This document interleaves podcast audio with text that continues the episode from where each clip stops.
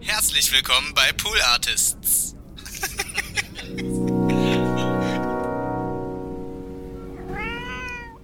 Und der Typ sagt zu mir, naja, also Kios ist scheiße. Also wir brauchen eine Serie, wo so junge Jetpiloten, das klingt jetzt alles ausgedacht, ich weiß, aber es war, ich schwöre, das ist so war.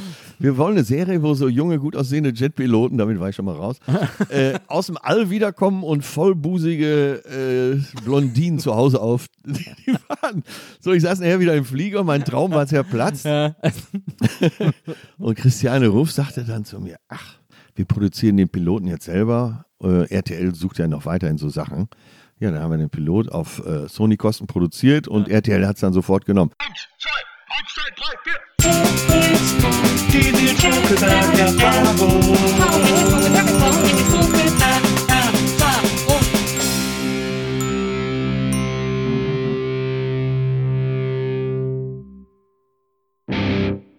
Hallo liebe Zuhörerinnen der NBE, hallo liebe Zuhörer der Nils Burkeberg Erfahrung, herzlich willkommen zu einer neuen Folge.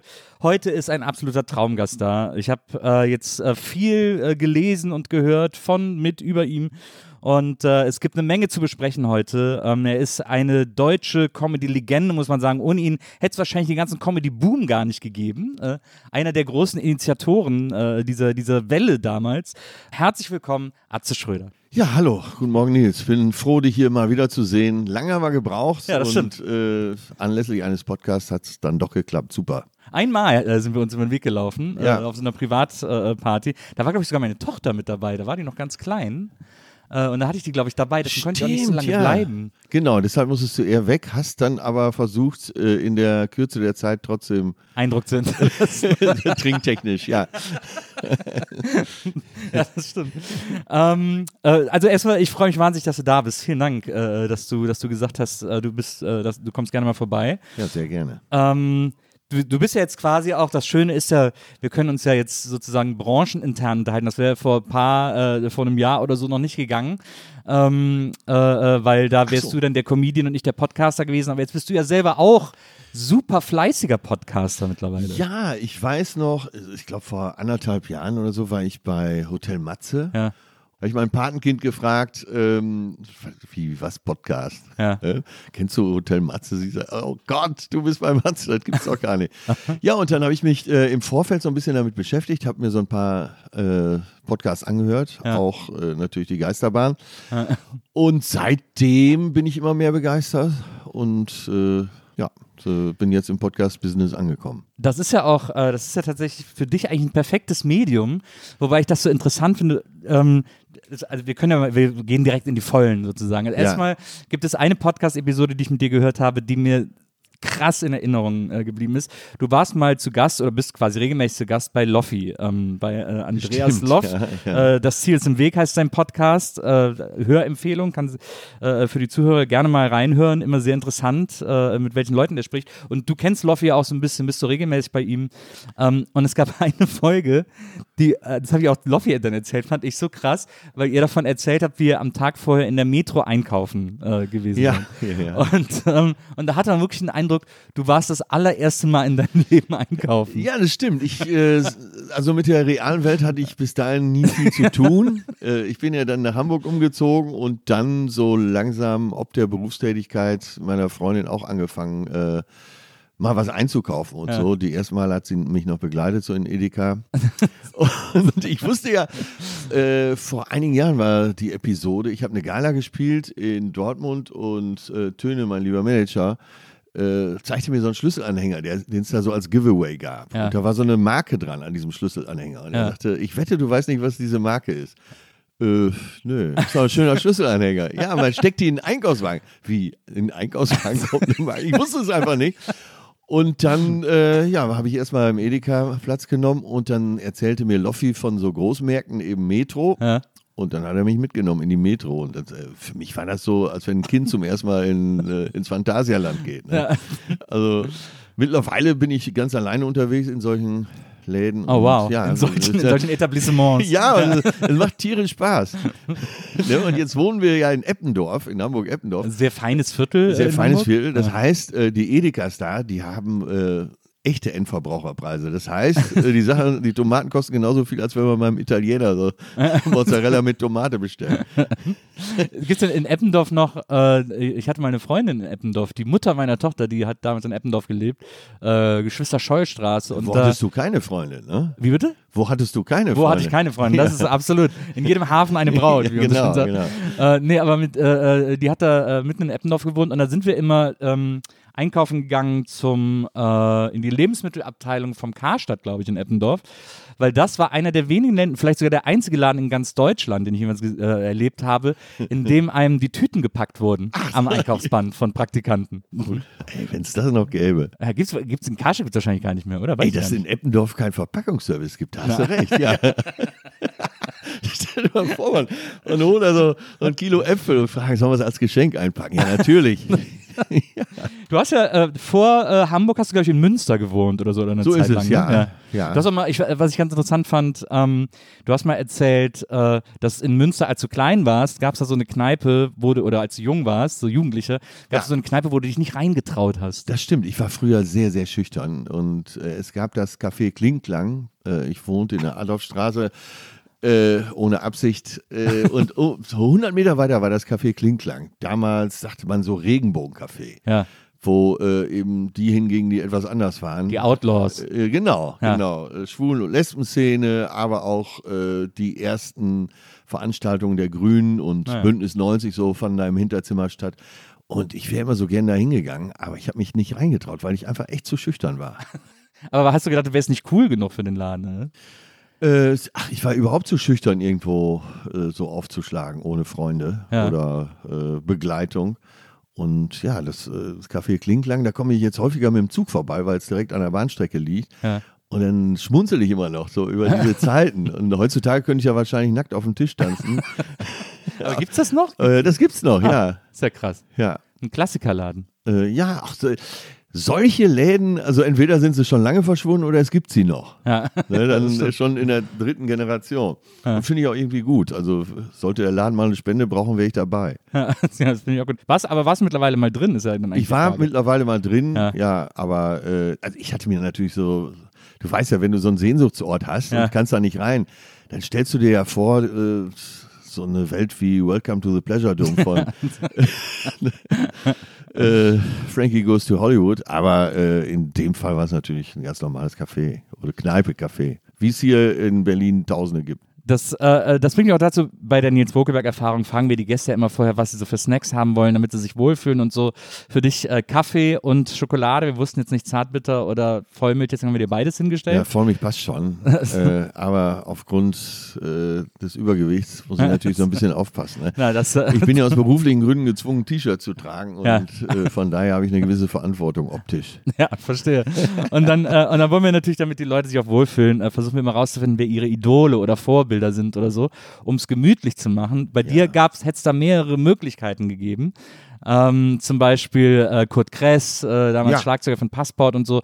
Aber ich habe dann äh, auch, glaube ich, im Podcast gehört, dass du äh, mal angeboten bekommen hast, äh, und das passt so schön zu dieser Klingklang-Geschichte, dass du mal angeboten bekommen hast, ein Interview äh, mit Jeff Bridges, so ein Doppelinterview zu führen, ähm, äh, weil du den so super findest. Und deswegen hast dann gesagt, nee, willst du nicht machen, weil du willst ja dieses, dein eigenes Bild von Jeff Ja, Bridges bewahren. ja. Deswegen haben wir ihn hier als Foto hingestellt. Ja, das, das ist schon mal sehr nett, habe ich auch direkt schon wahrgenommen, als ich reingekommen bin. äh, nach wie vor ist das, äh, ja, mein Gott, würde ich schon Ja. sagen. Das ist ein Knaller. Der hat eigentlich, der hat eigentlich keinen Scheißfilm gemacht, ne? Kein Scheißfilm gemacht, äh, in Crazy Heart, jeden Song selber gesungen, Ja. ist mit seiner Band unterwegs, äh, äh, ist äh, völlig straight, Na, ist anscheinend mit sich sehr im Reinen. Von ihm ist ja auch der Spruch, äh, also auf die Interviewfrage, äh, warum mögen die Leute sie so? Da hat er gesagt, ja, ein Mann, der mit sich im Reinen ist, das mögen die Menschen. ja. Und das, glaube ich, haut äh, total hin bei ihm. Na, glaube ich auch. Also der, sagen wir so, so ein ähnlicher Typ, nur eben, äh, also Jeff Bridges ist ja äh, ungefähr zehn Jahre älter als ich. Ja. Und, äh, so derselbe Typ, ungefähr zehn Jahre jünger als ich, ist äh, Dave Grohl. Ja, stimmt. Und da könnte man ja jetzt schon rausschließen, dass alle zehn Jahre so einer geboren wird. Ne? Aber Dave, bei Dave Grohl hat man äh, so äh, dasselbe Gefühl. Ja. dass er klar mit sich ist, dass er sein Ding durchzieht Ja. und äh, irgendwie auch unbestechlich ist. Und das gefällt mir wirklich. Ja, und dass der Spaß hat, ne? das, Ja. das eint ja auch alle, dass man das Gefühl hat, äh, dass die äh, totalen Bock haben auf das, was sie machen und nicht irgendwie was gezwungen sind, irgendeinen Ja. Scheiß zu machen. So. Also eine Drehbuchautorin, die ich in Los Angeles mal kennenlernte, Kalifornien, so eine typische Kalifornierin, äh, operiert äh, bis der Jenke kommt. Ähm, die hat mal angetrunken versucht, sich auf so einer Premierenparty an äh, Jeff Bridges ranzumachen. Ja. Und er hat sich auch mit ihr unterhalten und als sie so etwas kuscheliger wurde, hat er gesagt, ist er sofort so ein bisschen abgerückt. Äh, der ist ja auch schon lange mit seiner Frau zusammen. Ja. Und hat gesagt, ach Mädchen, ne, ich merke schon, was du hier vorhast. Schau mal an, du bist so hübsch, ne? Such dir doch einen jüngeren, gut aussehenden Typen. Ne? Ich bin verheiratet. Ja, das ist diese, das ist diese, diese Hollywood-Weisheit, ne? Diese, also diese ganz großen Stars, die sich irgendwie nichts. Ja. Und er steigt ja auch immer aus. Er hat ja, äh, er wohnt ja in Santa Barbara, Ja. so eben äh, etwas außerhalb und hat noch eine Pferdefarm. Ich Ja. weiß gar nicht, ob es jetzt typischerweise Montana ist, glaube Ja. schon. Aber da lebt er ja hauptsächlich. Also er lebt eher wie ein Bauer und wie ein richtiger Country-Musiker. Ja. Und ich glaube, er würde heute mehr denn je sagen, dass er eher Musiker ist denn Schauspieler. Ja, glaube ich auch, mittlerweile schon. Ja, Ja. Das glaube ich auch, das stimmt. Ähm, ich habe mal, ich weiß noch, das erinnert mich daran, wie ich mal vor, boah, das muss zur Viva-Zeit, ganz am Anfang von Viva, also 95 oder so war das, glaube ich, äh, war ich auf einer Filmpremiere in München von äh, Vater der Braut 2, Steve Martin, Ja. äh, Martin Short. Und dann ähm, kamen wir danach, war dann so ein Essen irgendwie vom Verleih und dann kamen wir da an und dann, das war, glaube ich, im vier Jahreszeiten in München, äh, in so einem extra Saal, dann gab es so eine große Tafel, also so einen großen runden Tisch, da saß Ja. Steve Martin, Martin Short mit ihren Ehefrauen, äh, ein paar Leute vom Verleih und so. Und drumherum waren lauter kleine Katzentische. Da wurden dann so die deutschen Promis dran gesetzt, so Ah, okay. Mooshammer und so. Die saßen so nur so zu dritt an so, an so kleinen Ja. Tischen. Und dann äh, bin ich mit dem Kumpel da rein. Wir waren auch völlig unbedarft und, ähm, äh, war auch, glaube ich, meine erste Filmpremiere, auf der ich überhaupt war. Äh, und dann sind wir da einfach da reingestolpert und haben gedacht, oh cool, können wir noch was trinken und so. Und dann standen wir da rum und dann haben die äh, Leute von diesem großen, von dem Steve Martin Tisch uns rangewunken und gesagt, wir sollen zu ihnen an den Tisch kommen. Und ich so, ja, klar, okay. Und dann haben wir uns da hingesetzt. Und dann äh, war es so, dass die Frau äh, oder beziehungsweise die Frauen von Steve Martin, Martin Short, haben halt den ganzen Tag im Hotel gewartet, dass die Männer fertig sind äh, und haben, haben gesappt im deutschen Fernsehen und haben Viva geguckt und haben mich da gesehen Ach mit so. den bunten Haaren und wollten mich unbedingt kennenlernen, weil die das so lustig fanden und so. Und da waren natürlich diese ganzen deutschen Promis sehr sauer, dass ich so als Hayopai, der da irgendwie so reinstolpert, direkt an den großen Tisch gebeten werde. Und dann äh, hatte ich einen Kumpel dabei und dann äh, sagt Steve Martin irgendwann so zu meinem Kumpel, und wer bist du? Und dann sagt mein Kumpel Peter zu ihm, I'm just a friend. Und dann lehnt sich Steve Martin zu ihm rüber ganz ernst und sagt, not just. Das war sehr schön. Sehr groß, ja. Ah, Das war ein sehr. Ja, aber äh, ich glaube, daran hat sich auch nichts geändert. Ne? Heutzutage würden so Typen wahrscheinlich auch eher äh, dann Typen wie dich an den Tisch ja, ranlotsen. glaube ich auch. Ja, das Ja, ich auch. Ist ja auch, würde ich ja umgekehrt genauso. Also ist ja Sag auch. mal, eure Band damals war Fritten und Fritten und Bier. Fritten und Bier. Genau. Mit wem hast du die zusammen gemacht? Mit meinem ältesten Freund Waldi. Und ihr wart nur zu zweit? Nee, also wir hatten noch quasi drei, äh, also wir hatten äh, zum ersten Album waren wir nur zu zweit, haben im Studio mit Musikern äh, gearbeitet. Auf Tour äh, hatten wir dann ähm, also Freunde als Band mitgenommen, also noch Bass, Schlagzeug, Gitarre. Ähm, wobei der Gitarrist ab da schon die ganze Zeit mein Bruder war. Ja. Und ab auf dem zweiten Album ähm, haben wir dann noch einen Schlagzeuger und einen Bassisten sozusagen als feste Band dazu genommen. Da waren wir dann zu fünft immer offiziell. Okay, lange her. Ja, sehr lange. Aber ich her. habe jetzt, wie du das gerade erzählt hast, du mit deinen gefärbten Haaren, jetzt habe ich das Bild wieder komplett Ja. vor Augen, wie du damals aussahst. Und man hatte die Illusion, du bleibst immer so. Ja, ich äh, hatte, ich äh, hatte ich sogar selbst. Ich habe zuletzt mal lustigerweise ein altes Viva-Interview von mir äh, gesehen, also das ich zur Viva-Zeit gegeben habe, äh, mit 18, 19, wo man ja auch wirklich denkt, es Ja. scheint einem die Sonne aus dem Arsch, vor allem Ja, wenn man dann plötzlich ja. auch noch im Fernsehen ist und so. Äh, und da habe ich in dem Interview habe ich erzählt, äh, ich glaube, dass Viva meine Beerdigung übertragen wird. Also, Ja. vollkommen wirr. Ja, Markus Wolter erzählte mir letztens Ah, die Geschichte, dass ihr einen Termin hattet, einen ganz wichtigen Termin, wo die Plattenfirmen da waren, was auch immer. Und da eben euer Album vorstellen wolltet. Äh, Und das sollte der große Wurf werden. Ihr wart aber so bekifft und so besoffen, dass ihr, glaube ich, kaum noch gerade ausspielen konntet. Was? Stimmt das? Ähm, also es gab äh, sehr viele Termine, wo wir, äh, wo wir den Plattenfilm vorspielen mussten, aber ich habe, äh, also es kann wirklich sein. Ich kann es nicht ausschließen, ich habe es aber auch auf jeden Fall, wenn dann vergessen. Aber der Markus Wolter, der Aber war ja, geht, ja. Markus Wolter war ja unser, äh, unser Verlagsmann, also der Ja. war ja gleichzeitig auch mein Entdecker bei Viva. Der hat damals bei Viva die Castings gemacht, ähm, hatte auch einen Musikverlag, wo, äh, wo wir dann auch äh, mit vierten Bier hingegangen sind. Und heute ist der ja Chef von Endemol und so, also tierisch, äh, tierisch hohes Tier sozusagen. Ja. Ähm, aber ja, mit Fritten und Bier, wir haben einfach, das Ding war, wir haben die Band wirklich immer nur aus Spaß gemacht. Wir haben überhaupt keinen Geschäftssinn gehabt. Ähm, Im Nachhinein denke ich manchmal, hätte ich da so ein Mühe mehr Ernsthaftigkeit reingebracht, dann hätte ich vielleicht davon profitieren können. Aber so war das einfach ein, ein Nullsummen-Geschäft. Äh, äh, ähm, das hat uns aber allen gar nichts ausgemacht. Uns war das so egal. Wir wollten wirklich einfach nur Spaß haben. Ja, so Projekte gab es damals noch. Bei mir war es ja auch so mit The Proll. Ja. Es war ja ein reines Spaßprojekt. Das Ja. ging überhaupt nicht um. Ihr habt ja auch dann irgendwann die großen Festivals, glaube ich, gespielt. Wir haben so Ne? ein paar Festivals auch gespielt. Ja, wir haben auch bei Rock am Ring, Rock im Park und so gespielt und äh, haben uns jedes Mal darüber gewundert, dass wir bezahlt werden. Weil eigentlich ging es wirklich nur darum, Spaß zu haben. Aber es können sich die Leute, also es gibt, also, beziehungsweise können sich die Leute schon vorstellen, aber es ist so, ähm, ich glaube, heute ist das viel seltener, dass Leute Musik einfach nur so, also ich meine, ja, ich hatte ja auch einen Job, der irgendwie gut war, deswegen war es natürlich noch doppelt so egal. Ja, und du gingst ja davon aus, eben bis zur Genau. Beerdigung. Ne? Ja, für immer fest angestellt, habe ich gedacht. für immer Viva. Viva, Viva Ähm, forever. Genau, Viva Forever. Aber es ist so, ähm, äh, wenn man jung ist, dann denkt man, denkt man irgendwie so, dass man, dass man so Jobs, äh, also man denkt gar nicht daran, dass es auch so eine, so eine Jobbiografie geben kann, so wie das heute ja auch viel üblicher ist eigentlich. Ja, heutzutage hast du ja auch sofort einen Manager. Äh, wenn du einen Satz gerade aussprechen kannst, steht ja schon jemand. Siehst ja, wie, ist der, wie heißt der vom Wendler? Achso, Äh, ja, keine Ahnung. ja, aber, so, wo du denkst, ach, ich wusste nicht, dass du gleich ins Extrembeispiel Nein, aber das, das passt, passt so gut, weil der war ja anscheinend, wie ich jetzt gelesen habe, auch der von Laura Müller. Ja. Und du denkst, wie die am Manager? das gibt's doch gar nicht. Und dann siehst du den Typ und denkst, ach so, ja, okay.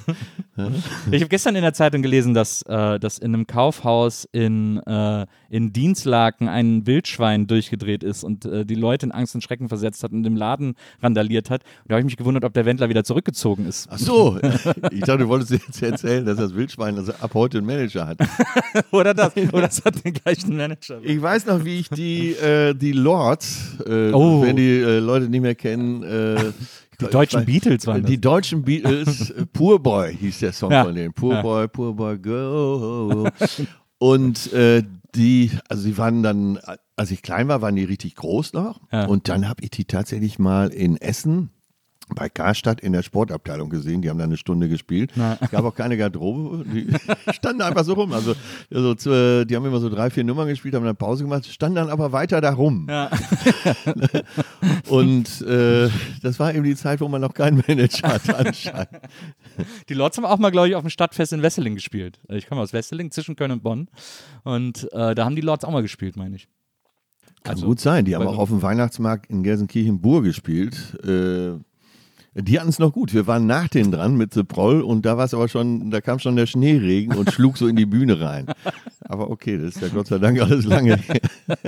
Ich glaube auch Lord Uli ist hier in Berlin so bekannt, weil der jahrelang eine Radiosendung hatte, die sehr populär war. Ja, und ich habe ihn noch leben gesehen am Tag vor seinem Tod. Wirklich? Und zwar äh, direkt in der Nähe der Gedächtniskirche im äh, war die ganze Band mit ihren äh, lederbekleideten Damen, Ehefrauen nehme ich an. Ja, äh, die Susi Quattro Gang. ja, so, so muss man sich das vorstellen. Also, weil, kennst du noch diese geschnürten Lederhosen? Naja.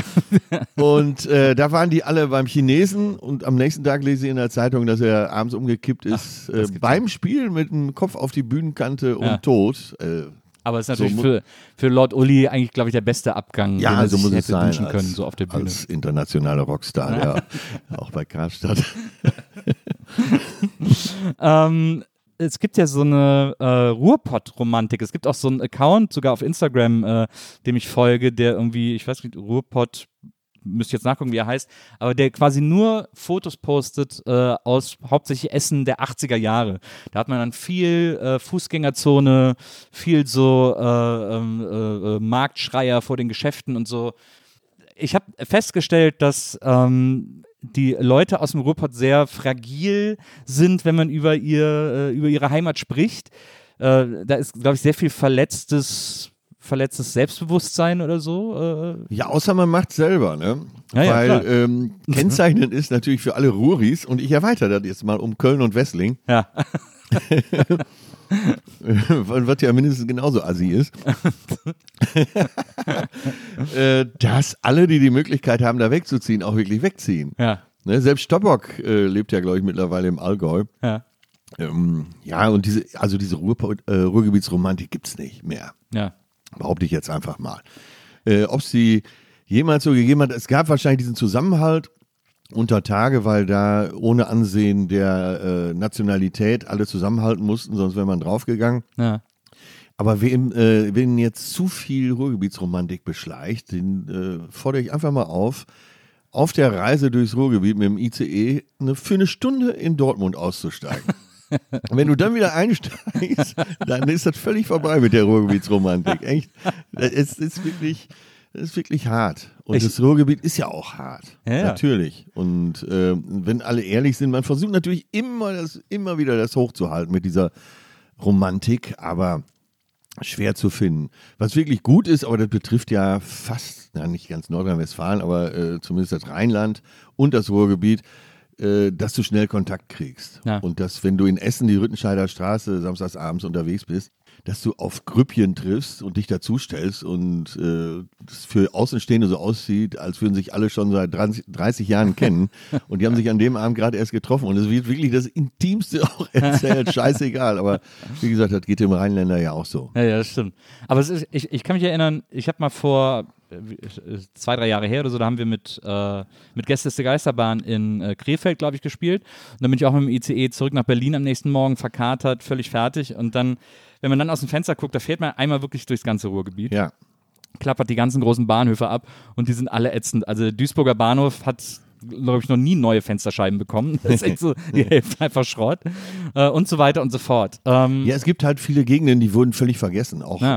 äh, die ganzen Fördergelder und so sind ja dann eher nach Weimar und Co. geflossen. Mhm. Und wenn du in Weimar unterwegs bist als Gelsenkirchener, dann kriegst du vielleicht doch schon mal so ein bisschen die Faust in der Tasche. äh, und wenn du durch Herten läufst, durch Herne, Recklinghausen Süd, äh, Duisburg, Marxloh, da könntest du auch, da sagen wir es mal ganz positiv, du könntest so einen alten Pantau-Film drehen, ohne dass du dich weiter um die Kulissen kümmern müsstest. Ja, und, aber die Wahrheit ist, es ist alles so runtergekommen und die Infrastruktur ist so kaputt und, und Häuser sind kaputt. Es macht keinen Spaß mehr, Ja. da zu leben. Und selbst Gelsenkirchen, wenn ich äh, mehrere Tage äh, in der Emscher Lippe-Halle gespielt habe, dann kam schon mal vor, dass ich sonntags dann in Gelsenkirchen äh, zwei Stunden nachmittags spazieren gegangen bin. Ja. ja, das ist teilweise sehr, sehr traurig, was man da sieht. Aber es, es wird ja dann immer gesagt, dass sie sich so viel Mühe geben, das Ruhrgebiet wieder schön zu machen. Und äh, es gibt ja dann auch diese ganzen Landschaftsparks, äh, so wie auch in Duisburg und so. Ja. Ähm, und Das gelingt ja auch, zum Beispiel der Hafen Duisburg. Äh, da ist es ja gelungen. Da fließen aber so an eine Stelle alle Gelder. Hm. Und sobald du nur anderthalb Kilometer weiter rausfährst, Ja. ist schon wieder alles Bruch und Dallas. Es ist ja auch viel, muss man sagen. Also ich habe ja, äh, wie gesagt, als ich dann damals diese verkartete Fahrt gemacht habe, habe ich dann so ein Facebook-Posting geschrieben, oh Mann, das Ruhrgebiet ist echt im Arsch und so. Achso, du hast eine Wanderung an Genau, dann haben sich so ganz viele beschwert Ja. bei mir. Und dann haben gesagt, was, du kennst das Ruhrgebiet ja jetzt nur am Bahnhof äh, äh, äh, und so. Und dann habe ich gesagt, okay, wenn ihr meint, dann laufe ich halt einmal durch. Und dann bin ich einmal durchs ganze Ruhrgebiet gelaufen. Ich habe dieselbe Tour auch schon mal gemacht vor Jahren. Genau. Und, Und- die ist auch gut, die ist auch wirklich schön. Finde ich auch. Und Ja. da sieht man auch, dass es echt schöne Ecken gibt. Ja. Aber man sieht halt auch, man sieht auch, dass es ein paar hässliche Ecken gibt, die irgendwie auch kaputt und fertig sind.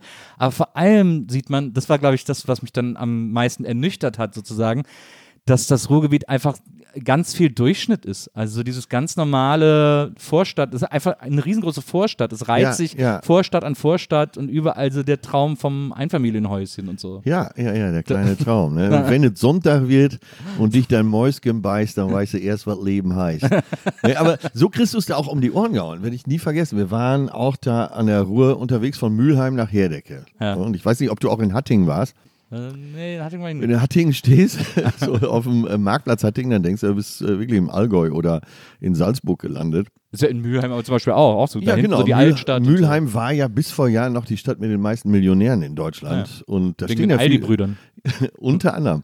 Aber eben auch viele Industriekapitäne haben da ihre Villen damals gebaut. Also es sieht schon toll aus. Auch der Stadttheater, wunderbar. Mhm. Nur das, die eine Seite.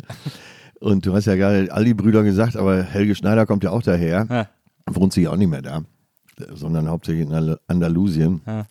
Äh, nein, du, dir schlägt aber, was ich eben sagte, so dieses große Herz und äh, wir kommen mit jedem klar, das schlägt dir doch schon an jeder Ecke Ja. entgegen. Wir werden nie vergessen, auf dieser Tour an der Ruhr lang waren wir, äh, waren wir so an, an so einer Pommesbude und dann, ich wurde auch nicht beachtet erstmal und dann äh, irgendwie mittendrin heißt es dann plötzlich immer und Atze hier deine Pommes. Ich hatte noch gar nichts bestellt. ne?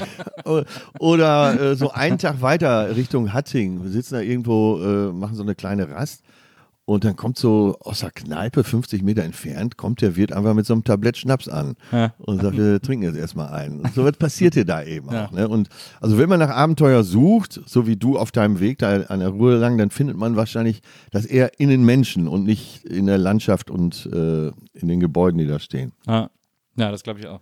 Das stimmt. Ähm, ich, was ich so interessant finde, äh, wenn man, wenn man äh, über dich recherchiert und irgendwie mal äh, so überlegt, über was man so alles reden könnte, ähm, äh, da gibt es ein paar äh, Sachen, die ich, ganz, die ich ganz interessant finde. Aber erstmal sozusagen, was ich am Anfang auch schon so andeuten oder angedeutet habe äh, mit dem Elefant im Raum, äh, oder eines der Themen, auf die du, glaube ich, mit am meisten noch angesprochen wirst, ist äh, dieser äh, unbedingte Wille zur Kunstfigur sozusagen, äh, um das mal so zu nennen. Ja. Ähm, du hast ja diese, diese Kunstfigur erschaffen und hast immer sehr äh, penibelst darauf geachtet, äh, die zu erhalten sozusagen und die quasi nur die sprechen zu lassen.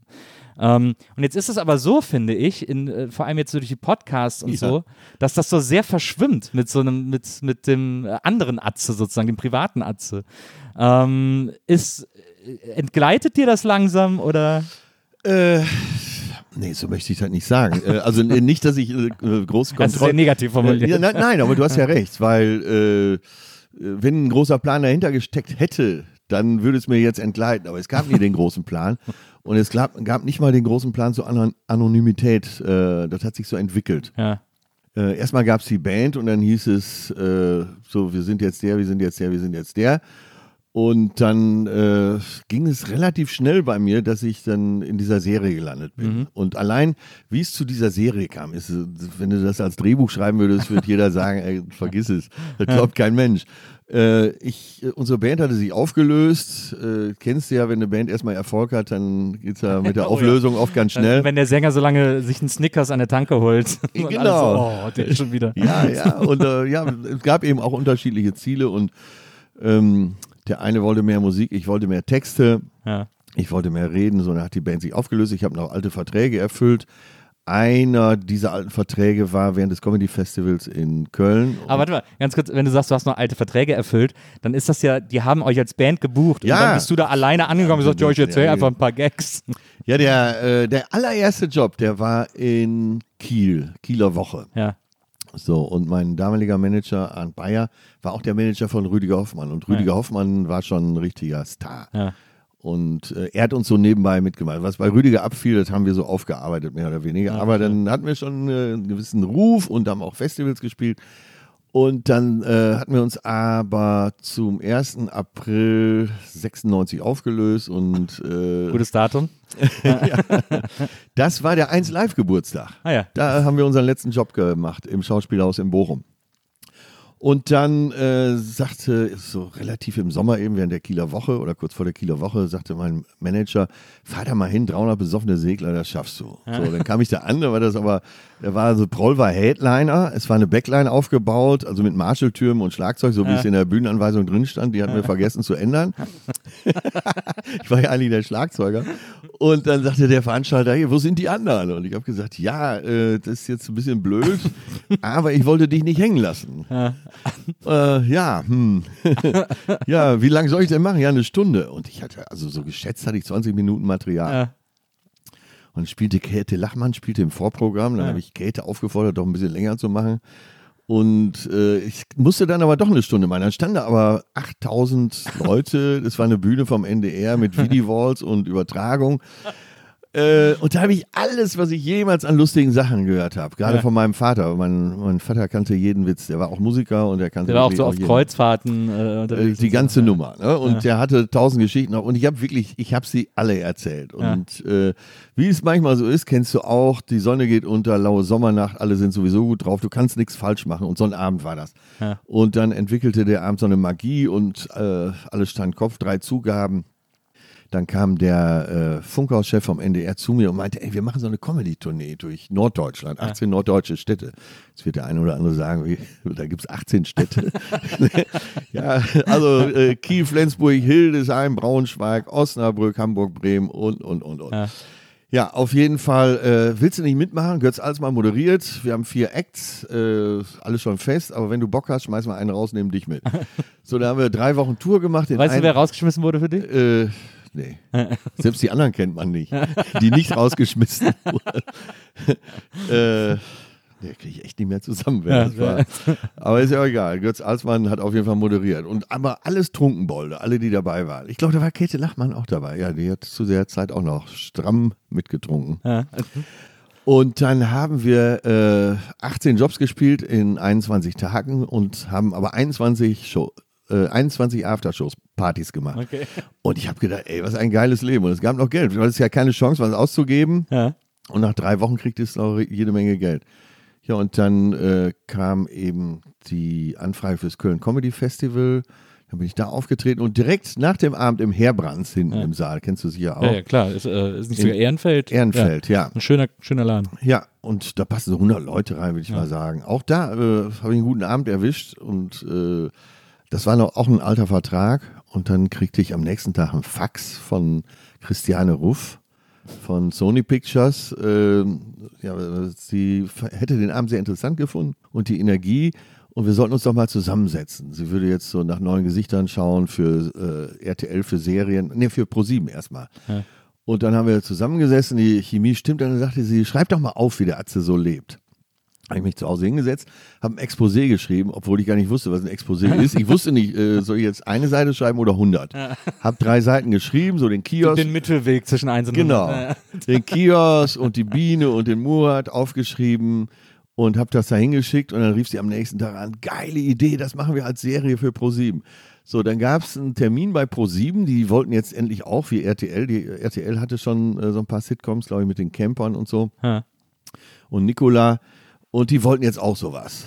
Äh, so, und dann sind wir zu Pro7 gefahren und dann war das, da war das so ein Produzentenmeeting, wie man das sonst so äh, in Komödien sieht über Hollywood.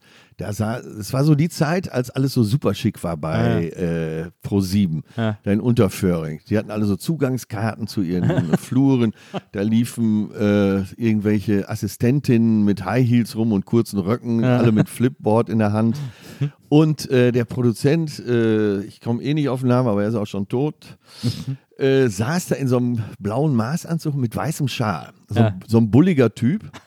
Und dann wurde ihm die Idee vorgetragen. So, und äh, jetzt, ich hatte mich, mich mittlerweile auf die Idee auch voll eingelassen. habe gedacht, so, das wird mein Ding hier. Das ist doch, äh, ne, das, das Ja. wird mein Leben hier. Ja, ne, ja. Das läuft. äh, und dann sagte er, ja, ja, Kiosk, Kiosk, Kiosk, Kiosk, Kiosk, Kiosk, Kiosk, sagt mir nichts, sagt mir nichts. So rauchend, rauchend.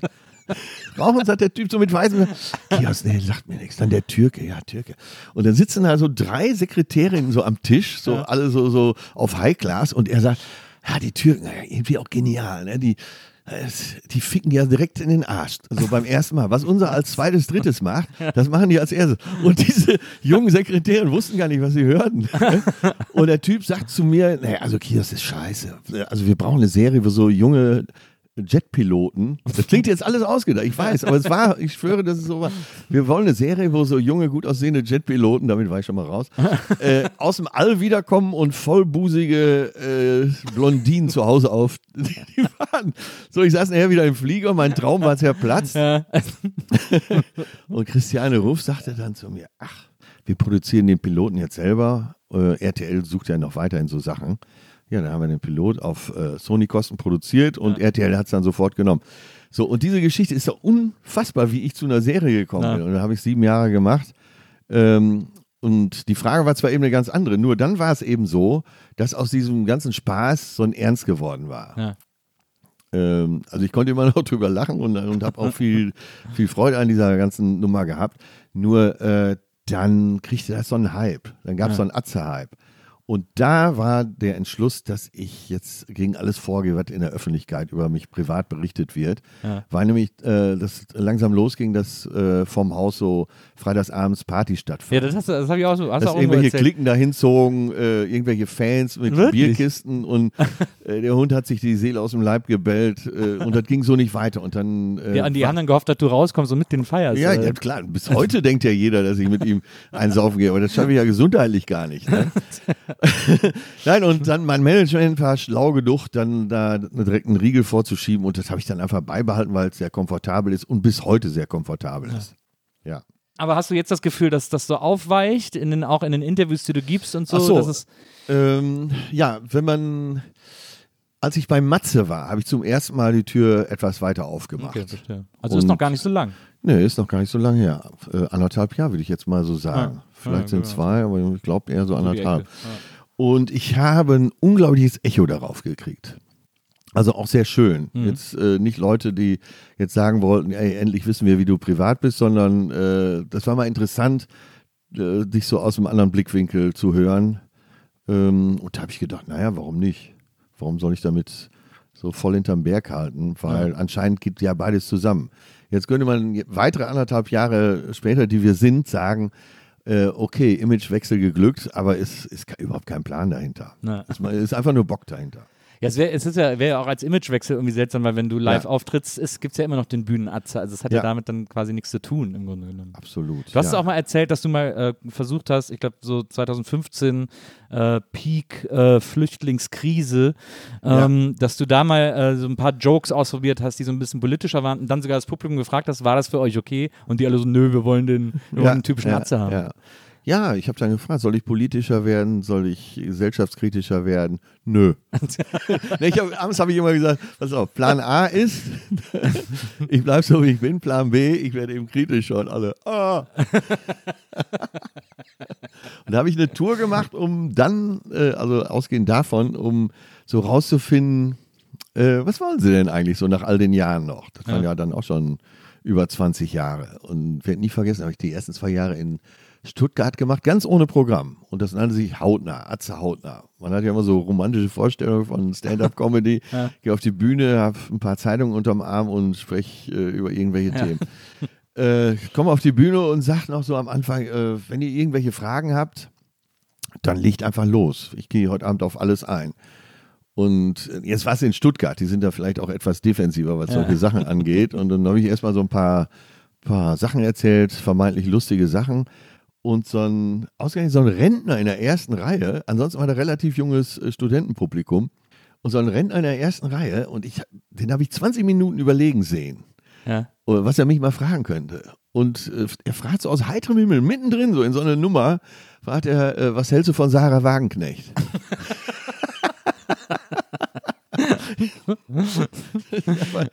ja, dann habe ich den Plan irgendwann aufgegeben. Hat, aber lange, äh, hat er sich aber lange Zeit gelassen. Ja, ja, er wollte um die, nichts um die falsch machen. perfekte Frage zu finden. Ja, die war wirklich perfekt.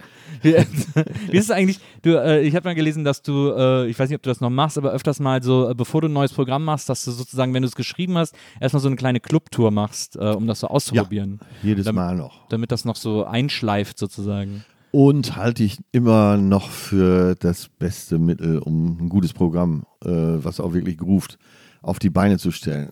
Ich sehe eigentlich bei allen, die es nicht machen, dass die, äh, da siehst du ein unfertiges Programm. Ja. Kennst ja selber, wenn dich äh, lang genug mit einem Thema auseinandersetzt, dann zwangsläufig wirst du ja äh, zumindest äh, in gewisser Weise zum Fachmann. Ja.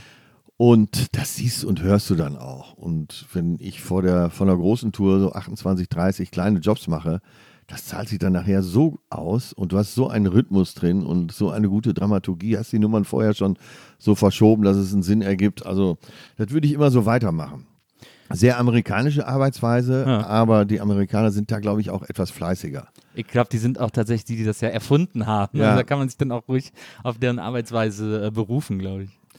Ja, hier gab es ja auch schon große Namen, ne? aber äh, Ja, aber so diese Stand-up-Comedy ist ja wirklich eine sehr Ja, aber wenn wir, wenn wir das typisch Deutsche nehmen mit äh, Heinz Erhardt Ja. oder sagen wir mal äh, auch Karl Valentin, um mal noch weiter Ja. zurückzugehen, Ja. äh, das waren ja alles Leute, die dann auf der Bühne sehr locker rüberkamen, aber die sehr ausgefeilte Sachen eben gemacht haben. Ja. Ja. Ja, ja. Ähm, äh, du hast doch mal irgendwie äh, gesagt, dass quasi am Ende der Tour äh, sitzt das Programm dann perfekt.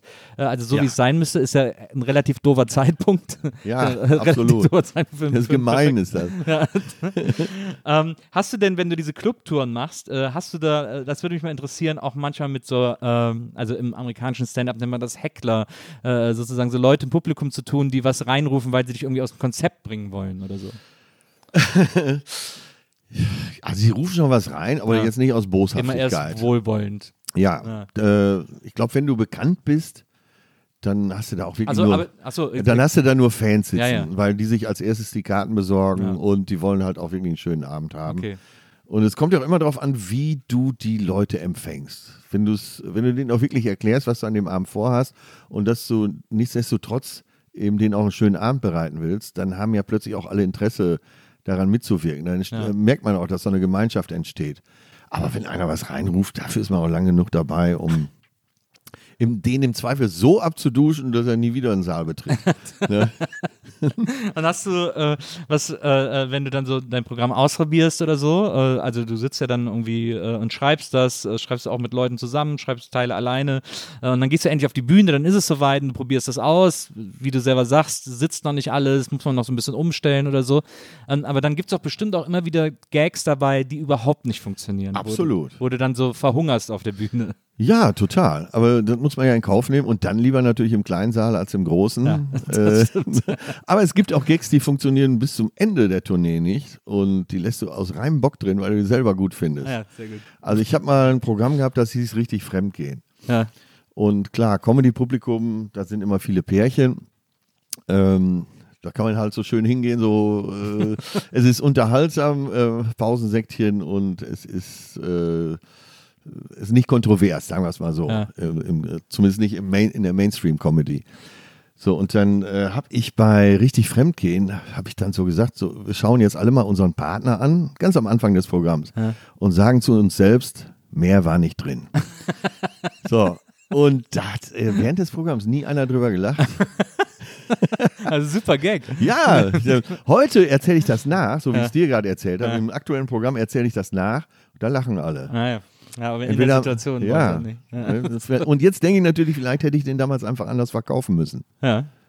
So, dass, dass sie, dass wenigstens das Pärchen, was sich anschaut, sagen kann, uns geht's ja nicht so. Äh, Ich finde das interessant, weil, ähm, also ich habe jetzt auch in, äh, in verschiedenen Interviews auch äh, mehrere Gags äh, von dir gelesen und ich finde das ja immer sehr lustig. Ich finde äh, in deinen Programmen auch immer Nummern, die ich extrem lustig finde. Ähm, aber ich habe dann, äh, du hast dann mal ein Interview gegeben für, ähm, für, äh, für das Fan-Magazin oder so von ähm, RB Leipzig, weil die gegen Dortmund gespielt haben. Ach so, ja, Ähm, ja. So. Und diese, und dann äh, wird es so, äh, dieses Interview hat dann so einen Anreiß, dann steht so, ja, und er spricht über seine Liebe zu Dortmund, was er über äh, Leipzig denkt. Und am Ende hat er sogar noch einen Witz parat. So. Und dann geht so dieses, da habe ich dieses ganze Interview gelesen. Dann ganz am Ende fragt der Interview dich, hast du vielleicht noch einen Witz für uns? Und dann sagst du ja, und pass auf, ich lese ihn dir jetzt vor, Oh weil ich hätte gerne eine Erklärung, Okay, wo der ja. herkam. Äh, da hat, war nämlich der Witz. Warum möchten Männer, dass ihre Frauen Lederklamotten tragen? Sie riechen dann so schön nach Leder. Funktioniert der einfach nur geschrieben nicht? Oder habe ich Nein, sie riechen, eigentlich heißt er, sie riechen so schön nach Fußball. Ja, eben, wieso haben die denn Ja, dann nochmal Leder? Aber sie waren nicht in der Lage, den Witz richtig aufzuschreiben. Und das fand ich natürlich noch witziger, dass sie. Das ist, äh, stimmt, das habe ich hinterher auch gesehen. Das fand ich noch witziger, als dass sie ihn richtig geschrieben haben. Aber da siehst du mal, Fußball und Comedy geht einfach nicht zusammen. Na, es geht sehr schwer zusammen, ne? Das Außer ist eigentlich wenn- krass. Ja, man denkt ja immer, es gab ganz oft Anfragen, kannst du nicht vorm Spiel nochmal Ja. hier eine Viertelstunde und Ja. äh, das ist, sowas geht nie gut aus. Ja. Ich habe mit Kloppo habe ich mal eine tolle Pressekonferenz gehabt, wo wir so eine Stunde uns die Dinger um die Ohren gehauen haben. Das war gut. Da waren dann aber eben ja auch Comedy-Fans äh, im Publikum. Ja. Aber äh, das, ist ja, das ist ja auch wieder der Beweis. Wie Und jetzt stelle ich mir aber vor, der Fußballfan in Leipzig hat das Heftchen in der Hand. und ich habe ja schon gesagt, dass sie das Spiel verlieren werden, glaube ich, in dem Interview. Und liest dann diesen Gag und denkt sich vielleicht, ah, schade, dass, dass, ich, dass ich so dumm bin. ja, ich kann es auch nicht ändern. Das stimmt. Ja, aber die kann man eigentlich gar nicht so hinschreiben. Ne? Ja, eben, das wundert mich auch total. Also, aber mir war schon klar, dass das irgendwie Lost in Translation sein muss, weil das ist ja gar kein Gag, so wie es da steht. Also Wunderbar. das wäre ja auch. Äh, Das ist auch schon wieder eine gute Geschichte zum Nacherzählen. Also, dass man wirklich eine Pointe so verhaut als, als Autor äh, eines Interviews, ist wirklich schon der Aber Knaller. auf der anderen Seite, ich will jetzt niemanden verärgern, aber wer schreibt für so ein Stadionmagazin? Ja. Ne? Und dann auch noch für Leipzig. Ja, das ist ja wahrscheinlich nicht eine Edelfeder. Ne? Wer weiß, wer weiß. Ja. Ähm, aber äh, was, ich, was ich auch interessant finde, äh, weil du, weil du, äh, weil du gerade irgendwie gesagt hast, ähm, das mal so verdummt. Du hast mal gesagt, eine deiner größten Ängste wäre es zu verdummen. Ja, wobei Leon Winscheid immer sagt, dazu müsste ja erstmal was da sein. Und, äh, In eurem aber- Podcast, betreutes Fühlen. Genau, Ja. genau. Aber ich, äh, das bisschen, was ich noch habe, möchte ich nicht auch noch verlieren. Aber das finde ich so interessant, weil das ist auch so eine mega Urangst von mir. Ja, Ähm, weil ich, äh, also als ich zu Viva gekommen bin, ähm, da war ich äh, sieb, ja, mit 17 habe ich bei Viva angefangen. Ähm, bin dann am Anfang noch, weil die Leute von Viva das meinen Eltern versprechen mussten, da hatte ich einen Fahrservice von der Schule zum Sender. wie alt warst du da? Äh, 17. Und dann, 17. und dann hatte ich, ich war in der 11. Klasse und dann hat mich immer so ein Taxiunternehmen, weil die Schule war in Bonn, Ja. von Bonn nach Köln gebracht nach der Schule, damit ich dann in Köln äh, aufnehmen kann. So. Und äh, also um es kurz zu machen, natürlich war ich verloren äh, für die Schule. Ja. natürlich hat mich das- überhaupt nicht mehr interessiert. Und ich bin jeden Morgen äh, bei uns zu Hause aus dem Haus, tschüss, und bin dann nach Bonn gefahren und habe auf der Fahrt nach Bonn schon das Taxiunternehmen angerufen und gesagt, ja, Schule fällt aus, könnt mich abholen. Habe das einfach jeden Tag gemacht und bin dann von Bonn im Taxi nach Köln. Ähm, Ja, du äh, hattest ja einen Job, du brauchtest ja keine Genau, Ausbildung mehr. Genau. Ne? Und, äh, und dadurch hat dann irgendwann, bin ich dann wieder zur Schule gegangen, äh, nach ein paar Monaten oder so, und habe gesagt, was willst du denn hier? Ich so, ja, ich wollte jetzt hier mal kurz ein bisschen Unterricht machen und so. Und sie so, ja, jetzt brauchst du auch nicht mehr kommen. Und ich so, okay, cool, tschüss. und dann war das, war das für mich erstmal durch. Aber ich glaube ungefähr schon eine Woche danach, ähm, ich habe dann in Köln mit meinem Bruder zusammen gewohnt, äh, schon ungefähr eine Woche danach ging das bei mir los, dass ich mega Angst hatte, äh, dumm zu sein. Weil ich, weil ich die Ah, Schule nicht okay. abgeschlossen habe. Dass ich Angst hatte, immer, weil ich auch quasi immer nur mit Älteren zu tun hatte, da irgendwie einfach intellektuell im totalen Hintertreffen zu sein. So. Ja, und, ja. und einfach nie mit irgendwem mithalten oder irgendwas zu verstehen, was mir Leute erzählen oder so.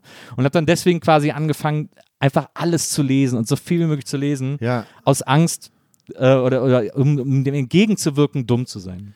ja. Bei mir war der Antrieb wahrscheinlich etwas anders, aber so die Grundrichtung stimmt bei mir auch, dass ich, äh, also ich stand mit der Schule immer auf Kriegsfuß und habe da einfach äh, aus Prinzip nicht aufgepasst, weil, ähm, weil ich den Lehrern auch nicht geglaubt habe. Na, Und hab, äh, bin wirklich nach der Schule angefangen, mir alles reinzuziehen. Ja. Und dann wurde ich wirklich auf allen Gebieten auch äh, besser. so Universalgelehrte. Ja, und dann äh, ist, ne, man so liest jede Zeitung, auch die Artikel, äh, die so links und rechts noch daneben sind, äh, viele Bücher gelesen, eben viele Filme geschaut. Ähm, ja, also der Antrieb war ein ähnlicher und äh, der ist auch so geblieben. Ja. Nach wie vor denke ich mir, bloß nicht verdummen. Ja. Und glaubst du, dass man, um äh, äh, Comedy oder erfolgreich Comedy machen zu können oder so, äh, auch ein bisschen schlauer sein sollte? also ich meine, so eine Figur wie Atze, ne? Die, Ja. die könntest du ja quasi nicht, die könnte ja nicht funktionieren oder du könntest die nicht so gut schreiben, wenn du äh, einerseits äh, auf der einen Seite die total magst, aber auf der anderen Seite auch so eine ironische Distanz zu der aufbauen kannst. Äh, Oder ja, die das- zu sich selber aufbauen lassen Äh, kannst. das glaube ich auch, ja. Und jetzt kann ich natürlich sagen, ich schreibe ja nicht alleine, hauptsächlich mit Till Hoheneder zusammen. Ja. Und ich schreibe gar nicht mehr alleine. So, äh, einfach, aber so aus Bockgründen, weil es Ja, einfach mehr Spaß macht, so zwei zu schreiben. Ja. Ähm, ja, stimmt schon. Äh, So eine Figur muss ja auch im Augenzwinkern sein und wenn man dieses Augenzwinkern nicht irgendwie erkennt, dann kann es, glaube ich, langfristig auch nicht erfolgreich sein, sondern vielleicht so äh, ein, zwei Seasons. Ähm, aber es gibt mittlerweile schon Komiker, wo ich sagen würde, also früher hat man gesagt, mach die Ausbildung zu Ende. äh, und, und trotzdem, es geht heutzutage. Ich Ja. weiß, dem einen oder anderen, ich muss das jetzt so formulieren, dass ich auch keinen verrate, aber will ja auch niemanden in die Pfanne hauen. Ich weiß aber unter anderem, äh, dass äh, Markus Wolter, äh, dass einigen Fernsehmachern so, lange der, so langsam der Kragen platzt Ja. und diese Scheiße nicht mehr hören können. Hi, hey, wo seid ihr und ist die Stimmung gut? Ja. Äh, und ich könnte mir vorstellen, dass da so eine kleine Gegenbewegung gibt. Hoffen wir mal, das funktioniert. Aber es ist ja das Ende der Fahnenstange erreicht, wenn du, äh, es gibt ja Formate, Love Island und wie sie alle heißen. Äh, du kennst sie sicher besser als ich, weil du noch größerer Trash-Fan bist Ja, als aber ich. selbst mein Trash-Herz ist langsam ein bisschen überstrapaziert. Und hast du nie das Gefühl, es geht ja langsam. Was willst du machen? Die ja, ja. können sich ja nur noch gegenseitig erschlagen vor laufender Absolut, na, absolut. Es wird ja mittlerweile versuchen, die ja auch so, äh, also die Formate werden ja immer steiler sozusagen Ja. auch in ihrer, äh, in ihrer Anmutung und auch in dem, in der Art, wie sie versuchen, den Konflikt, äh, weil nur Konflikt für die Leute noch interessant ist, äh, herzustellen. Und, und die die Figuren, die da dann am Ende irgendwie auf uns herniederrieseln und davon übrig bleiben oder so, Ja, genau. das, und die man ja dann auch alle auf Instagram dann noch weiter verfolgen kann, das wird immer unangenehmer. Also Genau, auf der einen Seite wird es immer unangenehmer, weil heftiger und äh, die Auseinandersetzungen werden immer aggressiver und die Ja. Konflikte. Auf der anderen Seite hast du nur noch Shows, selbst mit äh, hochintelligenten, unterhaltsamen Menschen, wo es nur noch Games gibt. ja, Ähm, wir haben gestern noch so eine Vorschau gesehen für Teddy. Äh, Ja. Teddy ist ein begnadeter Komiker. Ja. Und der macht aber jetzt demnächst eine Show, offensichtlich, ich habe nur den Trailer gesehen, wo er gegen irgendwelche anderen Teilnehmer spielt. ja. So, oder nimm äh, Joko und Klaas. Zwei äh, super Unterhalter, zwei Mhm. äh, sehr intelligente, gebildete Typen sitzen da und äh, entweder spielen sie selber gegen jemanden oder lassen Leute auf der ganzen Welt für sie spielen. Wo ich mich frage, ja, äh, warum? Ja, Und äh, liegt vielleicht jetzt auch an meinem Lebensalter, dass ich mich immer öfter mal frage, warum? ja.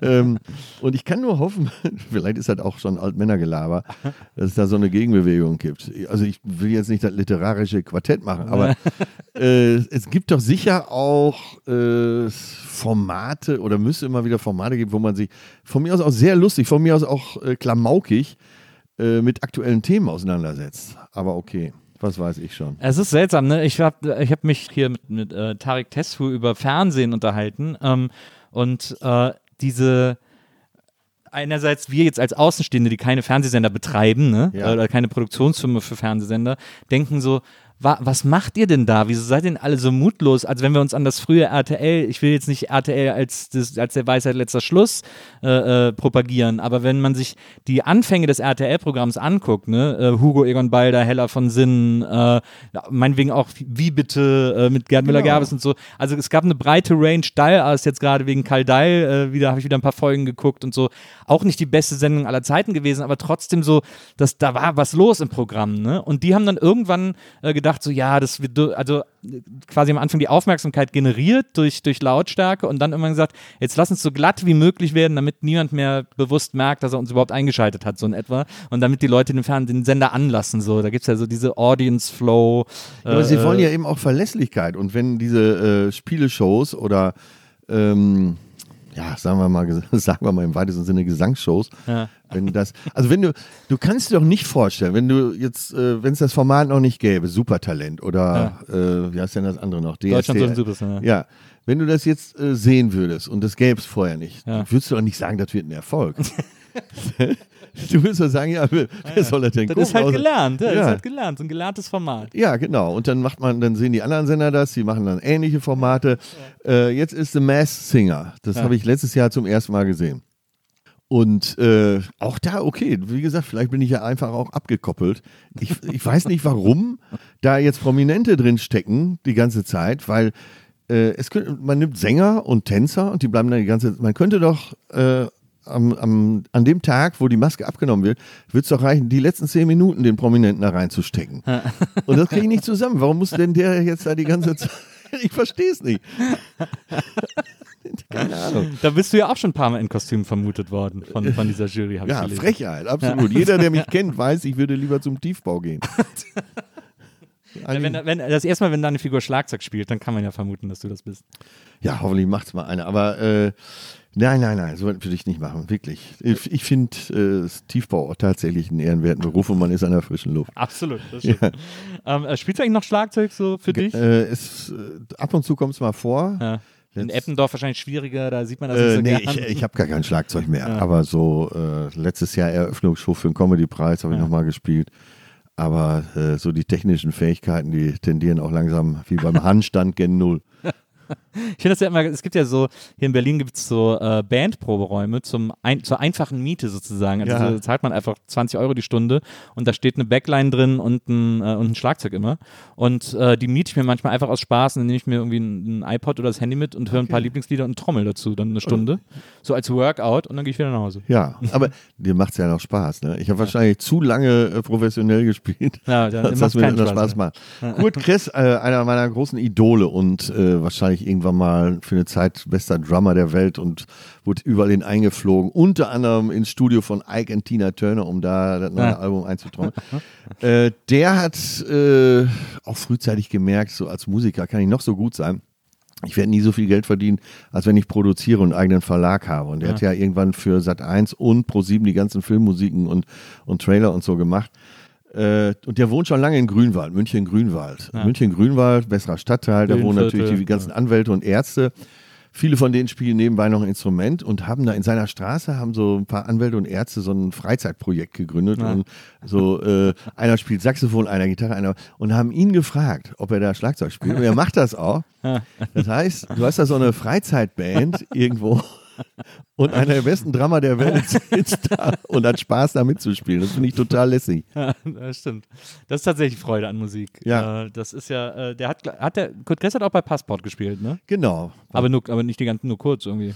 Äh, nee, der hat lange bei Passport gespielt. Sein Vorgänger war ja Udo Lindenberg Ja. bei Passport. Dann hat er ah, bestimmt fünf Jahre, sechs Ah, ja. Jahre da gespielt. Ja. Ich habe ich hab eine Passportplatte, da ist er dann nicht mehr als Drummer. Da war es dann Werner, nee, irgendwas mit W, keine Ahnung. Ja, aber er war lange dabei, ja. und, bist, und du bist auch äh, großer Weather Report-Fan, ne? Oh ja. Joe Zawinul. Ja. Wusstest du, dass äh, Joe Zawinul äh, ein äh, Ex-Geliebter sozusagen war von der Nitribit? Nee, Die, äh, also das hatte- Detail kann ich noch nicht. Die Nitribit hatte was mit dem und er ist aber dann weg, weil er hat dann international Karriere gemacht äh, äh, mit Bands und so. Er hat ja früher auch überall gespielt, auch in äh, großen Big Bands. Genau. Und äh, mit Duke Ellington Genau. gespielt. Ja. Genau. Ja. Und, äh, und deswegen ist er dann weg aus Frankfurt und das hat ihr Herz gebrochen und ihr äh, Hund hieß deswegen Joe. Ah, okay. Ich habe ihn noch gesehen während der Leverkusener Jazztage und er hat ja immer mal wieder neue Bands. Äh, Ja. Die letzten Jahre fast immer Afrikaner, Ja. Weil die noch so in der Lage waren, seine äh, verdrehten, äh, genialen Kompositionen überhaupt zu spielen. Ja. Und ich weiß, da stand, der hatte eine Rhythmusgruppe, das waren zwei Angolaner. Ich kriege die Namen natürlich jetzt nicht mehr zusammen. Ja. Äh, Bass und Schlagzeug. Und die spielten so lässig, die spielten so komplizierte Sachen, so lässig, dass du, du bist fast verrückt geworden. Und T.M. Stevens, Ja. äh, selber einer, ein großer auf dem Bass, stand vor der Bühne und ist komplett ausgerastet vor Freude. Ja. Das war so ein Moment, den werde ich nie vergessen, wie so ein großer Bassist ausrastet, weil da auf der Bühne äh, welche stehen, die noch so viel besser sind. Ja. ja, das ist einfach, das ist tatsächlich totale, totales Aufgehen in der Musik. Ja, Ja. Das, also Fusion ist auch, das ist so ein bisschen dein Ding, ne? total, ja. Ja. Früher sagte man Jazzrock, heute Fusion. Ja. Ja, eben äh, Weather Report, Soft Machine, Ja. äh, das war so meine Zeit. Ja, gute Musik, gute Musik. Ähm, sag mal, äh, was ich auch interessant finde, wir sind ja auch auf Facebook befreundet äh, und Ja. so. Äh, du, ich habe das Gefühl, du bist immer woanders. Du bist wirklich so, du bist, äh, du bist der von den Menschen, die ich kenne, der, der am meisten reist. Der meistreisende ja. Mensch. ähm, äh, das ist schon. Aber ich finde es, was ich immer so interessant daran finde, ist, äh, dass du das mit so einer, wo wir gerade beim, beim lässigen Bassspiel sind, immer mit so einer Lässigkeit äh, irgendwie äh, machst. Also es ist jetzt auch nie so, oh, gucken, wo ich jetzt wieder bin oder so, sondern, oh, ich bin übrigens gerade hier. Ähm, das wollte ich dich wirklich auch schon immer mal fragen. Ähm, Reisen ist schon für dich so ein, ähm, so ein Lebenskonzept. Also jetzt nicht, äh, und ich will es gar nicht so hochjazzen oder so, äh, auf äh, ich gehe ein, wenn ich nicht die Welt sehe oder so, aber das ist schon so ein bisschen, wo du dir gesagt hast, das ist die Freiheit, die ich mir erarbeitet habe, weil ich genau so immer leben wollte. Äh, genau, das ist richtig. Darum geht es mir auch. Also Ja. äh, wenn jemand sagt, was ist sein künstlerisches Ziel, dann zu reisen. Ja. Äh, aber erstmal die neu- reine Neugierde. Aber ich hänge da auch viel ab vor Ort. Also das- ich finde es schön, so in neuen Umgebungen abzuhängen. Jetzt hatte ich ja mit Bettina Landgraffe oder beziehungsweise Bettina, beziehungsweise Bettina Landgraffe hat ja dieses tolle Projekt da in Ghana. Deswegen war ich öfter mal in Ghana. Ja. Und wenn man da mit den Leuten abhängt, äh, dann ist das äh, so ein, so, dann wird es automatisch lässig. Ja. So, und äh, wie du schon richtig sagtest, ich mache jetzt äh, keine bewussten Bildungsreisen, obwohl du natürlich immer, immer was mitnimmst. Und gerade wenn du mit den Leuten abhängst und nicht da in die Touristenfallen tappst, nimmst du ja am meisten mit. Ja. Und in äh, Ghana war es so, also ich will mir jetzt, ich sage das so oft, ich will mich nicht besser machen, als ich bin. Ich muss mal langsam eine andere Formulierung finden. Aber, ich- hier hast du es- noch nicht gesagt, das ist okay. Nein, ich bin ja da so reingeschlittert. Äh, also nach Ghana kam ich, äh, ich habe bei Wer wird Millionär eine halbe Million gewonnen. Dann äh, habe ich versucht, das Geld so einzubringen, dass nichts verloren geht. Äh, UNICEF und Rotes Kreuz, die brauchen schon mal 50 Prozent für die Verwaltung. Das war also keine Option. Bettina Landgrafe kennengelernt über einen anderen Kontakt. Äh, die war schon lange in Ghana vor Ort. Sie sagte, hier kommt jeder Cent an. Ähm, und ich wollte, seitdem ich Kind war, immer nach Ghana. Mein Vater hatte mir mal ein Buch geschenkt, als ich Kind war. Wo kommt der Kakao her? Naja. So, und also der Kakao kam aus Ghana. Also wollte ich immer dahin und dann war es soweit, hatte ich eine gute Gelegenheit. Dann hat sie gesagt, komm doch mal etwas eher, bevor jetzt RTL und so auch da sind, um zu filmen. Und dann bin ich äh, fast zwei Wochen eher dahin gefahren. Und dann haben wir äh, so historische Städten da auch besucht. Unter anderem äh, waren wir in Elmina und Cape Coast. Cape Coast war der erste Ort überhaupt in Afrika, wo afrikanische Sklaven verladen wurden für die große Reise über den Atlantik. So, guck mal, kriege ich richtig Gänsehaut, wenn ich von erzähle. Also wie wir, äh, wenn man den Vergleich überhaupt zulassen darf, so die KZs hier als Gedenkstätten pflegen, pflegen die eben das. Ähm, und da gibt's, äh, vor 350 Jahren ging das da los und Millionen, 60 Millionen Sklaven sind über, allein über dieses Vor verladen worden. Krass. Und äh, da gibt es so Kerker, wo du, wo du wahrscheinlich mit zehn Leuten schon Platzangst kriegen würdest. Da haben sich teilweise 100 Leute eingefärbt. Und es gibt eine Tür, durch diese Tür sind die alle gegangen. Millionen von Sklaven sind durch diese Tür gegangen. Und über dieser Tür ist so ein Balken. In, dieser, in diesem Balken ist eingeritzt Door of No Return. krass. Oh Gott, dann stehst du da und hast Tränen in den Augen. Und dann kamen so ein paar äh, ghanaische Studenten, weil äh, Cape Coast ist auch eine große Uni, äh, und meinten, und wie fühlst du dich jetzt? So, äh, also das ist jetzt alles nur ein Beispiel, wie die dann Ja, ja. so drauf sind. Und dann habe ich gesagt, ja- boah, was soll ich sagen? Ich hatte natürlich Tränen in den Augen, war am Heulen und habe gesagt, scheiße, ey, das, das tut mir alles so leid. Und dann sagen sie aber so, ach, du warst es doch nicht, komm mal mit. Dann waren wir mit so einer Truppe, 20 Studenten und ich, äh, sind dann da in den Atlantik gesprungen und haben da den Nachmittag beim Baden verbracht. Und dann, äh, klar kann ich jetzt von diesem Vorher erzählen, aber das, was dann im weiteren Verlauf des Nachmittags passiert ist, ist fast noch, äh, äh, noch erweiternder, Ja. äh, als dass man da so eine Gedenkstätte Stätte besucht. Ja. Ja. Also das klassische Reisen bildet. Ja, sozusagen. so, anderes Beispiel, ganz kurz noch, Ja. äh, weil es, äh, ich weiß ja, vor zwei Jahren war ich auf Bali, weil alle sagen, du musst nach Bali. ich jetzt nicht mehr übrigens. So ein Chaos und so eine Hitze und so eine Verschmutzung. Ich, auch- ich weiß gar nicht, wo die Eat, Pray, Love gedreht haben, weil da kann es nicht gewesen sein. Weil du wirst nirgendwo eine Stelle finden, äh, wo keine Mülltüten liegen Ja. und, und wo keine Menschen sind. Naja, auf Bali, äh, dann eben auch da am Strand äh, gelegen, ähm, abends und dann wird da gezeigt äh, Asias Next Top Model. Ja. So, und dann mit, äh, mit Balinesen abzuhängen und da Asia's Next Top Model zu schauen, das ist ja äh, eben auch erweitern. und die Malayen gewinnen immer, Ah, ja. übrigens.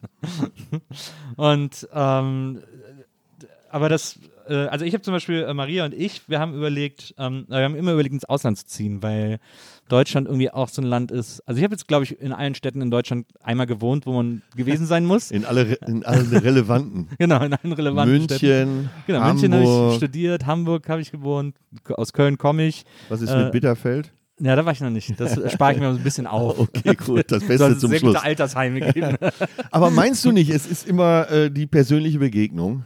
Also, ja, bestimmt. Ich glaube ja. Ne, also ich habe jetzt bewusst Bitterfeld gesagt, wenn du äh, ein Wochenende in Bitterfeld bist und lernst drei nette Leute kennen, dann sagst du doch, ach, das ist gar nicht so schlecht da, oder? Na, ja, wobei, Ja, okay, ein Extrembeispiel, ne? Aber Also klar, macht es immer die Leute aus, aber ich glaube einfach, dass äh, im Ausland zu leben einen nochmal ganz anders äh, fordert. Ja, wo wer, würdest du da vorzugsweise. Ja, wir, äh, das ist das Ding, wir haben jetzt die ganze Zeit überlegt. Es gab immer so zwei Hauptfavoriten. Das war, also ganz am Anfang haben wir gedacht nach Italien, weil äh, die Mutter meiner Tochter ist halb Italienerin. Äh, meine Eltern waren immer super viel in Italien. Äh, zum Teil, als ich noch zu jung war, musste ich auch immer mit und so. Also ich, ich habe eine Verbindung irgendwie zu diesem Land. Und mein Vater spricht auch fließend Italienisch und so. Ah, und, okay. da, und ich verstehe es ziemlich gut. Ich spreche es einigermaßen so, aber die verstehen mich alle, wenn ich will. So. ja, Ähm, das ist doch und- schon mal eine gute Voraussetzung. Genau, ja, genau. Ja.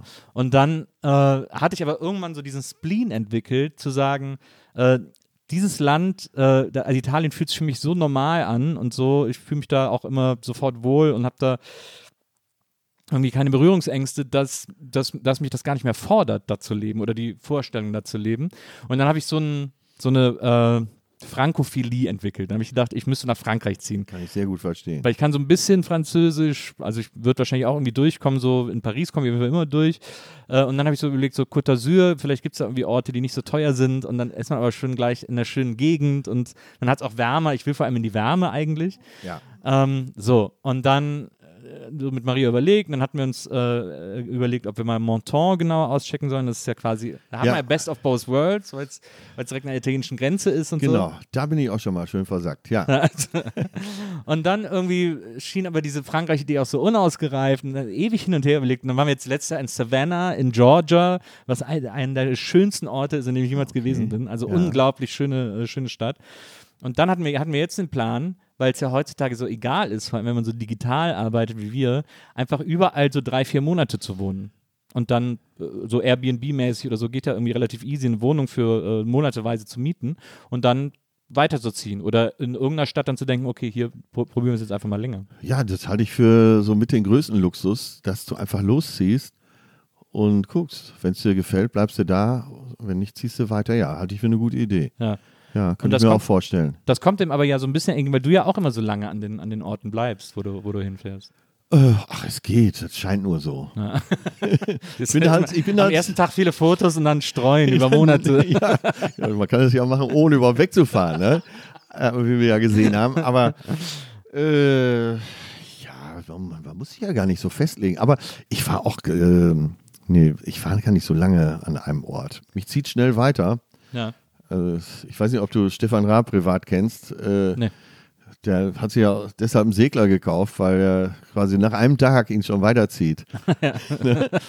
Und also ganz so extrem ist bei mir nicht, aber ähm, der, also ich hätte schon Lust, in so einen Sehnsuchtsort zu finden, wo man denkt, das geht euch ja wahrscheinlich auch so, Ja. dass ihr irgendwo dann den Hut hinlegt und sagt, oh, hier ist es jetzt. Na. Hier fühle ich mich jetzt so wohl. Aber ähm, bist du, um, ich bin so ein richtiger Umgebungsopportunist. Ich weiß nicht, ob es dir auch so geht. Wenn ich irgendwo bin, ist es da am schönsten. Ja, das stimmt. In ja, dem ja, Moment. Das stimmt. Okay, ja. Und Das bin ich auch. ja, Ich bin auch immer, wenn ich irgendwo, auch wenn ich im Urlaub nur einen Tag in der Stadt bin, überlege ich mir sofort, wie es da wäre, da zu wohnen. Also Ja, guck auch, wo ich. einkaufen würde und so. Ja. so, so solche Sachen checke ich direkt aus. ja, ja, ja, so geht es mir auch. Nur Hamburg gefällt mir tatsächlich am besten. Ha, in, aber in Deutschland. In Deutschland, ja. Was ist so international, wo, wo was ist so ein Ort, wo du sagst, da, das ist so eine unentdeckte Perle? Ey, du, so, so ein Spezialist bin ich gar nicht. Ich bin, bin schon da, wo alle waren. Ja. Ne? Aber bis vor drei Jahren hätte ich noch gesagt, äh, Seoul ist so eine Stadt, wo Ah, ja. ich gut leben könnte. Ja. Äh, weil eins meiner Patenkinder da studiert hat. Dann äh, war ich eben zwei Wochen da und fand es sensationell. Ja. Äh, da hab auch, Asien habe ich auch noch gar nicht äh, äh, bereist. Das will ich auch alles noch sehen. Also auch so Ja, wir- Japan, Vietnam. Ja, vor allen Dingen, wir stellen uns unter äh, Südkorea was ganz anderes vor, als es ist. Wir ein wunderschönes Land. Ja. Äh, Die sind äh, total Wan Bergwander verrückt. Ja. Äh, ist ja auch sehr gebirgig, das Land. Äh, zumindest hügelig. Dann ist äh, Seoul eine absolut fa faszinierende Stadt. Sehr freundlich, äh, sehr offen. Äh, man kann da gut unterwegs sein. Dann ist es so gar nicht kriminell, weil die so Ja. einen Ehrbegriff haben, äh, Mhm. dass du im Hotel, haben sie mir gesagt, ich soll die Visitenkarte vom Hotel in die Brieftasche stecken. Wenn sie weg ist, wird sie wiedergebracht. Und genauso ist es auch. Also mein äh, Patenkind erzählte mehrere Stories von äh, Mitkommilitonen, die da äh, Sachen verloren hatten, die sind alle immer wieder gekommen. Ah. Also, du bist einfach nicht beklaut. In meinem Alter auch wenig. äh, dann in Europa wäre es für mich Madrid. Ja. Es gibt in Madrid den Spruch, äh, in dieser Stadt ist niemand ein Fremder und das leben die total. Die haben äh, eine sehr bunte Szene, eben auch eine starke Schwulenszene, weil es immer wichtig ist für die Stimmung in der Stimmt. Stadt. Das macht, das macht viel aus. Das, ja, das äh, zieht dann auch die Künstler an Genau, naja. oder umgekehrt. Äh, das ist eben auch so eine Stadt, die sehr kunstbegeistert ist. Ja, äh, das könnte ich mir auch gut vorstellen. Ach, ich könnte jetzt wahrscheinlich 100 Städte aufzählen.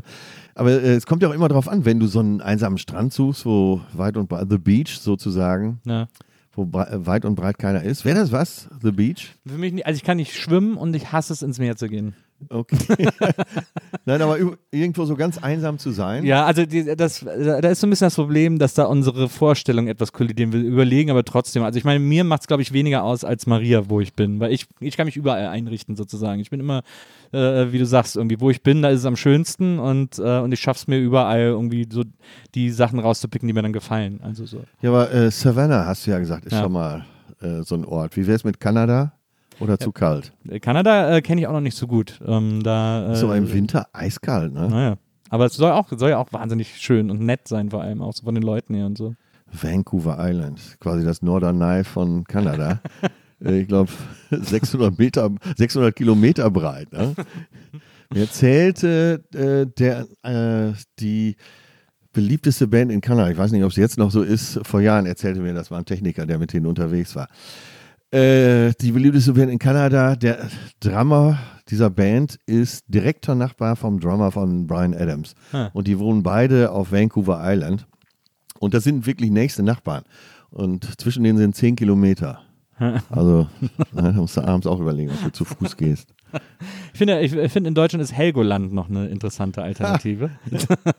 Warst du schon mal auf ja, Helgoland? ich war schon ein paar Mal da. ich auch. Ich finde das irgendwie gut Warum da. warst du ein paar Mal da? Weil ich es irgendwie gut finde. Es hat so, ich finde, es, ich kenne keinen Ort, also in Deutschland schon gar nicht, der diese Stimmung hat, was natürlich daran liegt, dass man läuft da rum und es ist knüppelvoll und um 17 Uhr ist plötzlich, siehst du so die, die Büsche über die Straße wehen, Ja. weil einfach alle, weil es nur Tagestourismus ist. Ja, das ja. finde ich absolut verrückt. Jeder Deutsche sollte mal auf Helgoland Ja. gewesen sein. ja, das stimmt. Also ein verrückter Ort, finde ich. Irgendwie, irgendwie gut. Wir haben die Insel damals getauscht, ne? Die Ja. war englisch und die haben wir gegen Sansibar getauscht. Genau. Ob das wohl ein guter Tausch war? Die, die Engländer haben ja, glaube ich, sogar noch versucht, sie zu sprengen. Ne? Es gibt ja noch diese, die ja, Schächte darunter ein Teil, ein Drittel der Insel ist, glaube ich, damals versunken. So. Genau, ja, Ja. genau. Ein, ein, ein, ein verrückter Ort. Ich versuche übrigens auch Maria seit Ewigkeiten dazu zu bringen, dass wir mal in Urlaub nach Holland fahren. Ähm, Nach Strenes. Nach Renesse zum Beispiel. Oder Rennes, genau. ja. Äh, weil das ist war der Modefirma. Ne? Genau, genau. Weil wir als, äh, als Rheinland-Ruhrpottler Ja, ja. Äh, kennen natürlich die Schönheit Hollands sehr gut. Äh, als als, als äh, einfacher Low-Key-Urlaubsort, schnell erreichbarer Urlaubsort. Ja, ich war früher immer auf Ameland. Ah. Ja. Aber ist doch auch schön, Holland. Sie haben so eine besondere Ästhetik, finde ich irgendwie. Ja, ja, ja. Du kannst ja, äh, alles fährt natürlich nach Amsterdam, so dass Amsterdam ja überlegt, ein zweites Amsterdam vor den Toren zu bauen für Na. die asiatischen Touristen. Äh, Und die Pläne gibt es wirklich, aber wenn du in Utrecht bist oder ähm, anderen Städten, äh, dann ist es ja ähnlich schön. Ja, Und muckelig und kleine Kneipen und genau. viel Wasserbrücken. Pfannkuchen, überall. Genau. äh, Bratfisch. Also ich finde irgendwie, es gibt ja auch dieses, äh, ich weiß gar nicht, ich glaube irgendwo mal, dass es nicht stimmt, aber äh, es wurde immer erklärt, äh, dass es früher eine Gardinensteuer in Holland gegeben hätte, ähm, wo so der Steuereintreiber mit seiner Kutsche durchs Land gefahren ist und immer überall reingucken können musste, um zu sehen, ob jemand da ist und wie reich der ist. Und man musste quasi extra zahlen, wenn man eine Gardine aufgehängt hat. Äh, die Story kann ich noch nicht. Weiß natürlich, dass sie alle keine Gardinen haben und Ja. du überall reingucken kannst. Ich habe es immer so auf die Offenheit der Holländer zurückgeführt, aber deine Geschichte klingt besser. Ähm, du hast mal in einem Interview erzählt, dass du ähm, einen VW-Bus hast, weil du den zum Surfen brauchst. Hattest. Ja. Ja.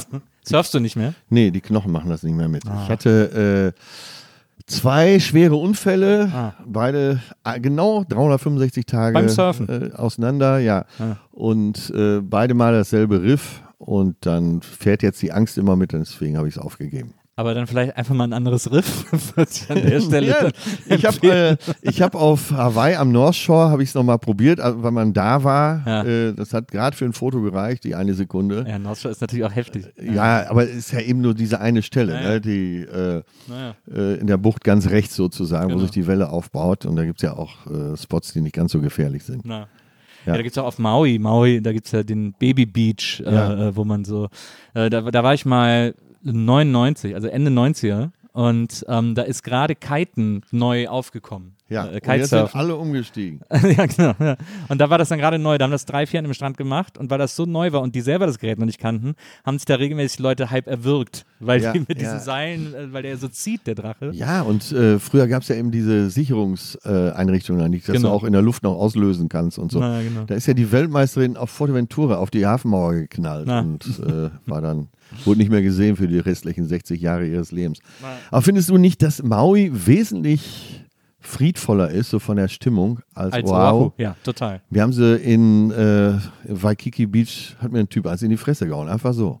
So im Vorbeigehen. Ja, das ist also Waikiki ist auch eine, ist eine, so eine Touristenhochburg. Also Ja. für die Leute, die es nicht kennen, ist wirklich Rimini, sieht auch aus wie Rimini. Ja. Ähm, und hat natürlich hat eine gewisse Grundunzufriedenheit, Ja, finde ja. ich so. Und Maui ist halt, Genau, und die Hawaiianer, die da sind, sind äh, meistens auch fertig mit der Welt und ja. ja, ist Pearl Harbor. Oahu hat Pearl Harbor nicht verkraftet. Das steckt den Ich Leuten war Pearl Harbor, ich wollte es ja wenigstens mal gesehen haben und Ja. stand wirklich, das ist ja jetzt glaube ich drei Jahre her, stand da mit Trump-Fans Ah, ja.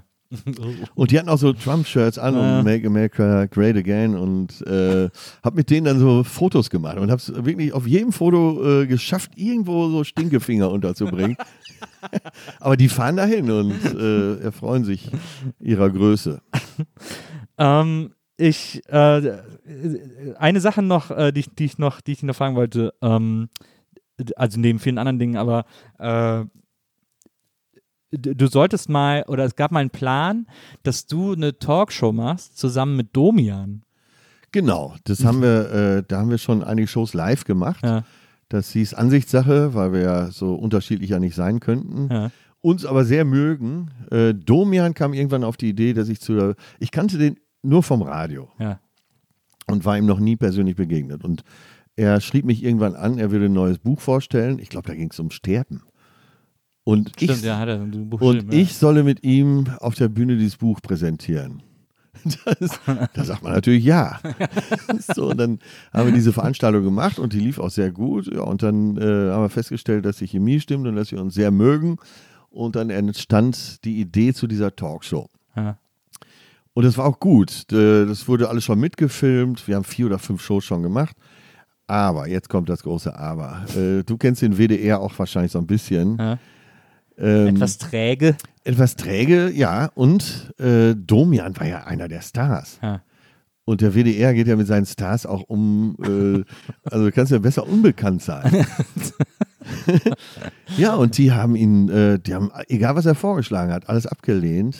Äh, jetzt will ich natürlich auch keine Namen nennen, aber er hat Ja. da auch Leute im Sender, die ihn einfach nicht mögen. ja, verstehe. Und denen er wasch- vielleicht zu weit geht. Ja. Keine Ahnung. Als wir äh, das begonnen haben, habe ich gedacht, das ist doch, das ist ja keine Frage, dass wir das machen. Ja. Weil äh, Domian äh, ist doch, der sorgt ja auch für Quote und so, aber das interessiert natürlich da überhaupt keinen. Okay, deswegen ist es totaler Wahnsinn. Also wir haben so einen Spaß gehabt und die Leute haben Spaß gehabt und äh, alle, die daran beteiligt waren, haben gesagt, äh, das war die Produktionsfirma von äh, Bettina Böttinger. Ah, ja.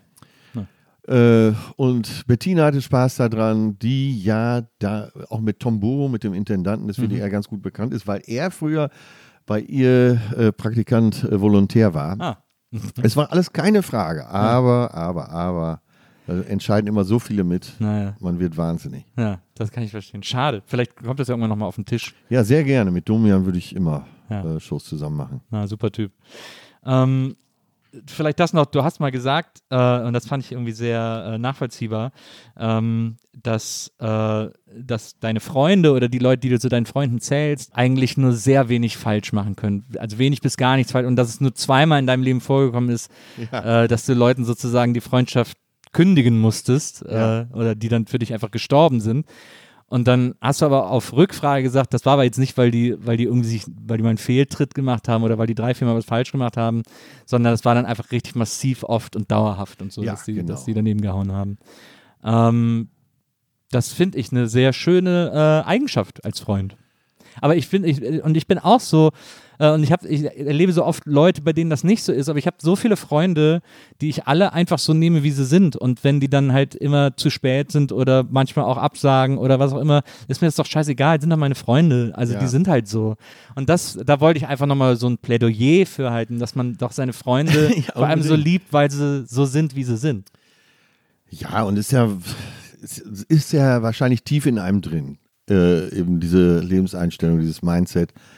Und man selber äh, macht ja auch genug Fehler. Ja. Also wenn ich überlege, wie oft ich mich schon blamiert habe oder so auch richtig Scheiße gebaut habe, äh, da bin ich ja froh, dass die auch so sind. Nein, da, also da bin ich schon eine treue Seele. An mir kannst du wirklich auch ein Seil anbinden. Ja. Ähm, und wenn aber jemand dann immer und immer und immer wieder und Ja, ja, teilweise auch bösartig, Ja. dann ist er für mich wirklich gestorben. Da gibt es keinen Weg mehr zurück, nichts Ja. zu machen. Ja. Aber glaubst du, dass Leute dieses Freundschaftskonzept zu, also ich will nicht sagen zu ernst nehmen, aber zu, äh, dass viele Leute äh, falsche Erwartungen an Freundschaften haben, weil sie sozusagen erwarten, dass ihre Bedürfnisse an eine Freundschaft von einer Freundschaft erfüllt werden?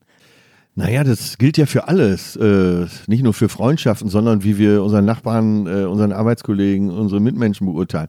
Alle sagen doch, warum macht er das so und so? Ja. Ne? Wenn er das doch äh, auf den und dem Weg machen würde, dann würde das doch, oder den kann ich nicht verstehen, dass er jetzt so handelt. Nee, den kannst du nicht verstehen, weil du nicht er bist. Ja. Und jeder hat seine Gründe, warum er sich so verhält. Ja. Und wir sind alles Menschen und äh, die Fehler gehören dazu.